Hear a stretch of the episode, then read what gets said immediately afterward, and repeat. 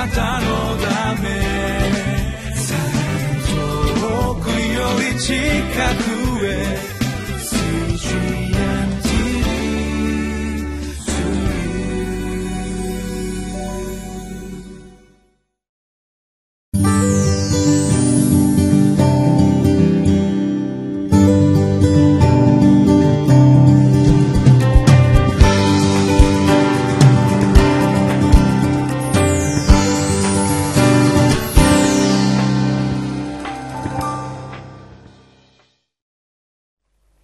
皆さんこんにちは。ニューホープ千葉の牧師住谷です。え今日は8月29日月曜日。吉脇の24章1節から13節を通しまして振り返ればすべて神の恵みですということを見てまいります。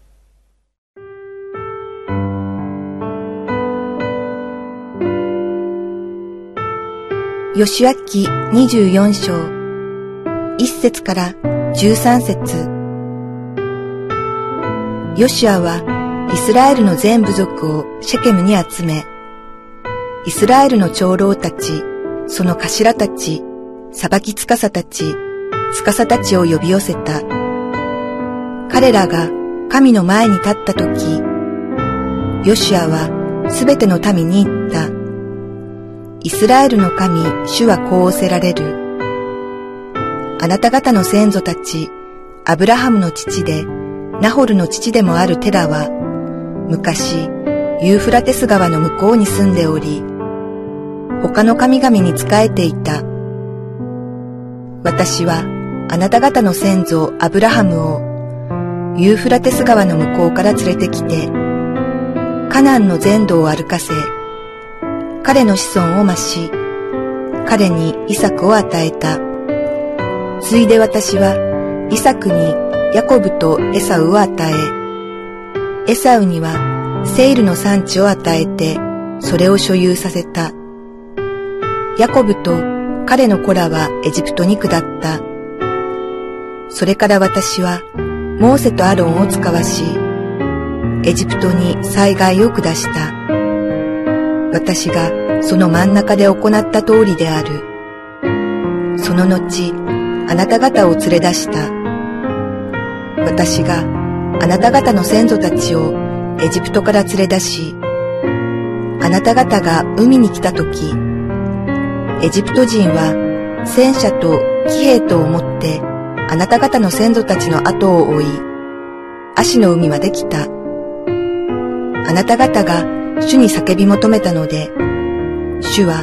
あなた方とエジプト人との間に暗闇を置き、海に彼らを襲いかからせ、彼らを覆われた。あなた方は私がエジプトで行ったことをその目で見てから長い間荒野に住んだ。それから私はヨルダン川の向こう側に住んでいたエモル人の地にあなた方を導き入れた。彼らはあなた方と戦ったが、私は彼らをあなた方の手に渡したので、あなた方はその地を占領した。私があなた方の前から彼らを根絶やしにしたからである。それから、モアブの王、スポルの子、バラクが立って、イスラエルと戦い、ベオルの子、バラムに人をやって彼を呼び寄せ、あなた方を呪わせようとした。私はバラムに聞こうとしなかった。彼は帰ってあなた方を祝福し、私はあなた方を彼の手から救い出した。あなた方はヨルダン川を渡ってエリコに来た。エリコの者たちやエモリ人、ペリジ人、カナン人、ヘテ人、ギルガシ人、ヒビ人、エブス人があなた方と戦ったが、私は彼らをあなた方の手に渡した。私はあなた方の前に熊鉢を送ったので、熊鉢がエモリ人の二人の王をあなた方の前から追い払った。あなた方の剣にもよらず、また、あなた方の弓にもよらなかった。私は、あなた方が得るのに労しなかった地と、あなた方が建てなかった町々を、あなた方に与えたので、あなた方はそこに住み、自分で植えなかったブドウ畑とオリーブ畑で食べている。この箇所で、ヨシアはイスラエルの民を集めて、神様の恵みについてもう一度思い返すように語ります。神はアブラハムを選び、そして約束の地へと導こうとされます。そこで人々は増えていくんですけれども、やがて、えー、エジプトの方に、えー、危機があって逃れていくんですけれども、エジプトで奴隷とされた後、モーセを使わして、エジプトから彼らを約束の地へと導く旅へと、え、神様は導きます。それら過去の神様の主権、神様の恵みを思い返すことによって、私たちの現実の問題がどんどん小さくなっていって、神様の恵みの大きさがはっきりとしてきます。私たちの人生でもそういう時は必要ではないでしょうか。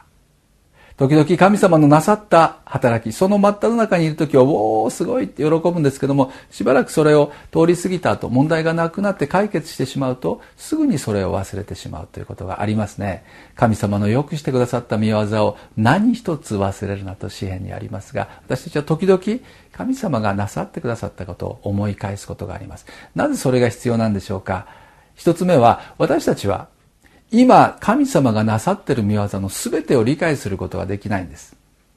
奇跡の中を歩んでいても、神様の見業がいろいろ表されていても、その全てを私たちは知らないんです。その時は特に分からなかったりします。生きるのに一生懸命で、問題を解決するのに必死で、周りが見えないということがあるんです。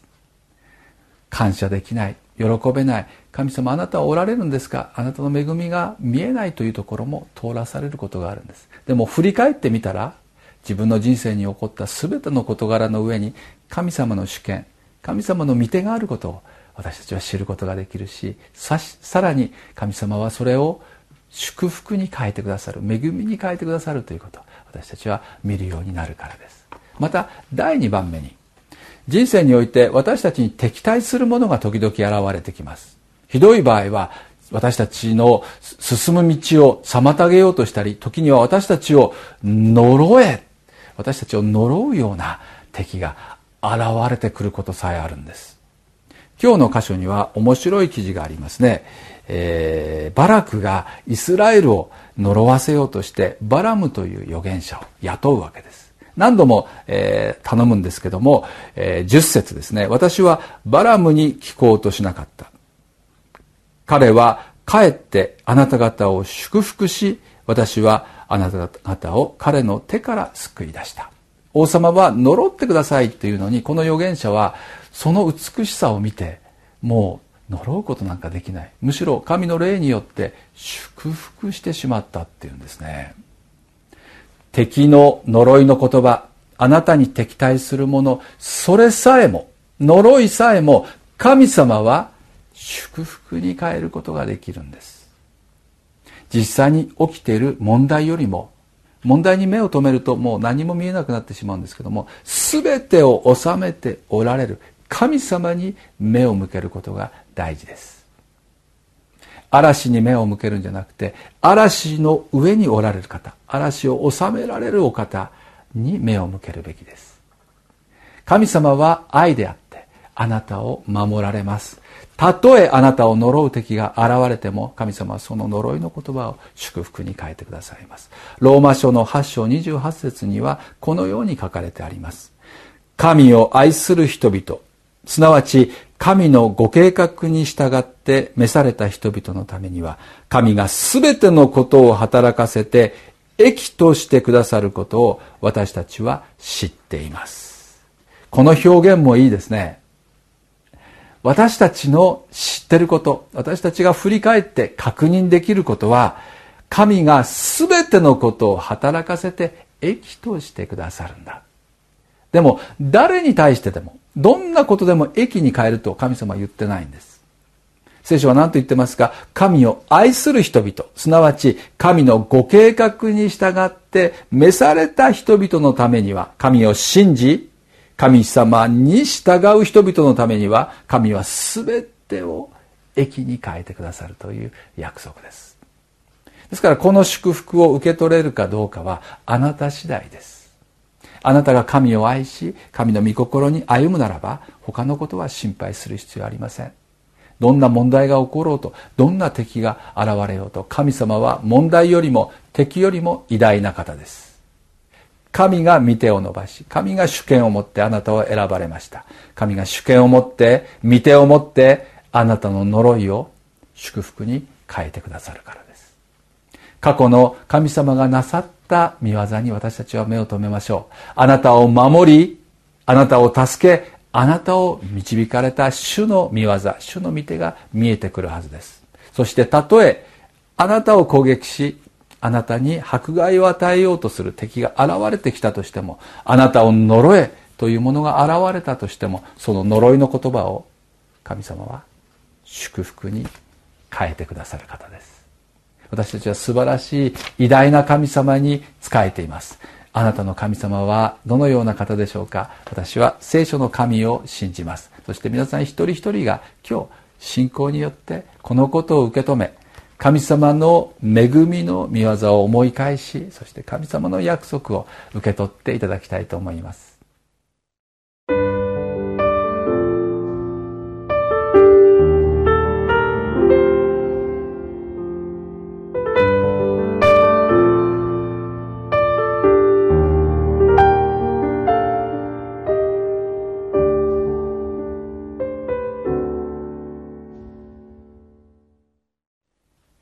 吉脇を通してイスラエルの民は約束の地に入っていきます。約束の地を攻略せよ。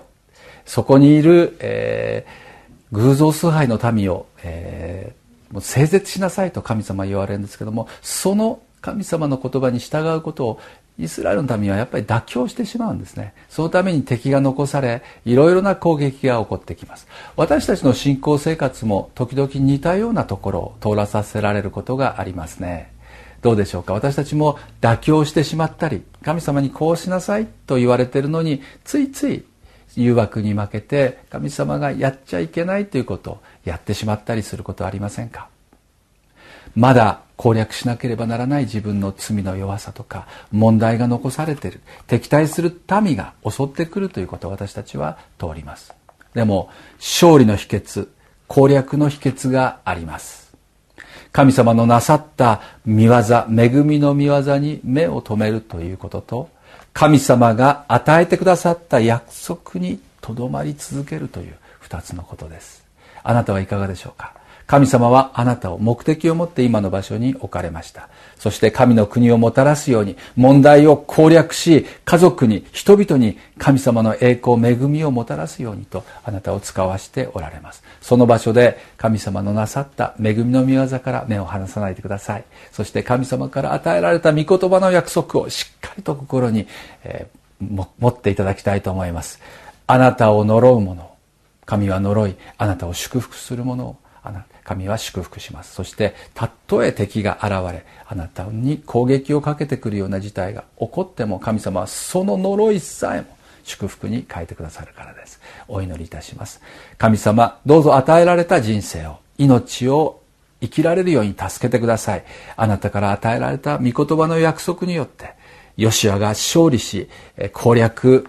できると語ったように、どうぞ私たちも神様から与えられた人生を、与えられた命を今の場所で生きることができる信仰を与えてください。お一人お一人の上に神様の御手があり、神様の恵みがあることを知ることができますように。また敵対する者、呪いさえも変えてくださる神様の御手を信頼することができるように助けてください。イエス・キリストの名前を通してお祈りいたします。アーメン。